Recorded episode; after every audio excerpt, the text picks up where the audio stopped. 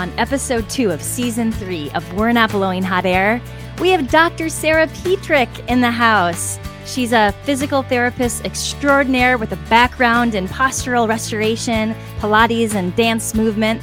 And she is ready to share with you her hot take on why belly breathing isn't all it's cracked up to be, as well as we're going to unveil our new series on breathing and really just how to take it further. Um, you're not going to want to miss this breathtaking episode of We're Not Blowing Hot Air.